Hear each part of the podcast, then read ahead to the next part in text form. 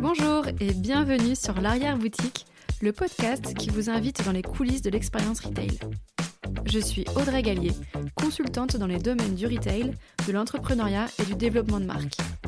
Après dix années passionnantes à créer et développer mes boutiques, j'ai envie aujourd'hui de transmettre mon expérience, mais aussi celle de mes invités. Pour cela, je reçois dans ce podcast des personnes inspirantes qui vous ouvrent les portes de leur boutique pour vous raconter leurs aventures. Je vous livre aussi, dans des épisodes boîte à outils, des pensées et astuces pour vous motiver et vous aider dans vos projets retail. Très bonne écoute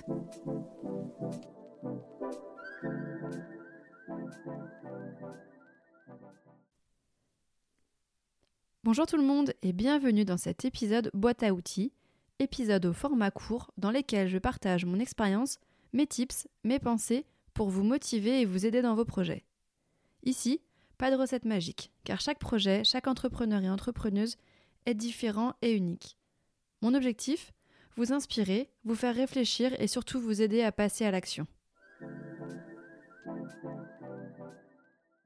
Hello La saison de Noël approche à grands pas et vous le savez, c'est le temps fort dans le retail. C'est le moment de l'année à ne pas rater car cette période festive représente souvent une part significative de notre chiffre d'affaires annuel. Il est donc impératif de se préparer minutieusement et d'adopter une approche stratégique. C'est pourquoi je souhaite partager avec vous ma checklist pour réussir son Noël et maximiser ses ventes tout en offrant une expérience inoubliable à ses clients. On pourrait en parler des heures, mais selon moi, il y a six points indispensables pour mettre toutes les chances de son côté. Premier point, l'assortiment. Avant de plonger tête baissée dans la frénésie de Noël, Commencez par analyser vos chiffres des années passées et les préférences de votre clientèle actuelle pour construire une offre en boutique qui sera la plus proche des attentes. Ça va vous permettre d'éviter de voir les gens repartir bredouille.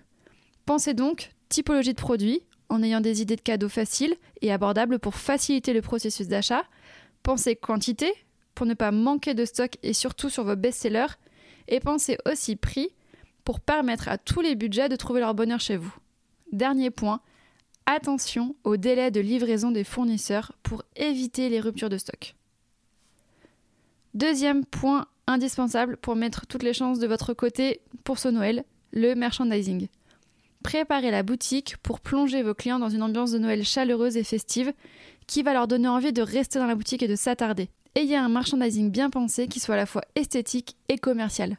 Parce que Breaking news, mettre la musique de Maria Carey en boucle ne suffira pas. Prenez donc le temps de revoir le parcours client dans la boutique, les points chauds, ou mettre vos best-sellers. Imaginez aussi des mises en scène pour inspirer les clients et les accompagner dans leurs achats. Pensez bien aux achats de dernière minute au niveau de la caisse aussi, ça peut vous permettre d'avoir des indices de vente qui sont un peu plus élevés.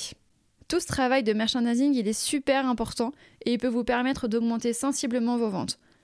N'hésitez pas à commencer mi-novembre, car même si les gens ne passent pas à l'achat tout de suite, ils seront directement plongés dans l'ambiance, ils vont y penser et peut-être acheter.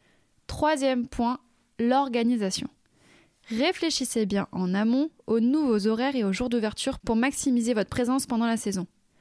Assurez-vous d'optimiser les horaires en fonction des habitudes d'achat de votre clientèle. Une organisation fluide garantit une expérience client agréable et sans stress grâce à un service de qualité. Donc ne négligez pas ça. Quatrième point, qui est lié au point précédent de l'organisation, ce sont les ressources humaines. Mettez à jour les plannings de votre équipe en tenant compte de la hausse de l'activité.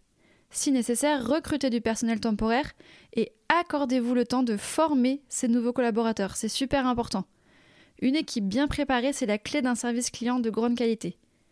En général, à ce moment-là de l'année, les gens ils sont stressés, ils ont peur de faire des mauvais choix de cadeaux, ils sont contraints par le budget, ils sont contraints par le temps. Donc être accompagné par des conseillers et des conseillères de vente qui sont sereins et qui sont formés, ça fera vraiment toute la différence. Cinquième point, les packaging. Prévoyez suffisamment de matériel pour emballer les cadeaux. Parce que franchement, après une vente réussie, la dernière chose qu'on veut, c'est d'être en rupture de stock sur du papier ou une pochette cadeau et de voir le client déçu et mécontent.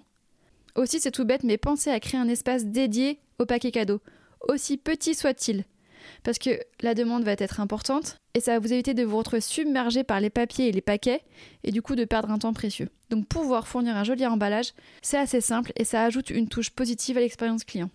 Sixième point, la communication. Communiquez beaucoup en amont et pendant la période pour vous assurer que vous soyez sur la liste des boutiques à faire pour les cadeaux.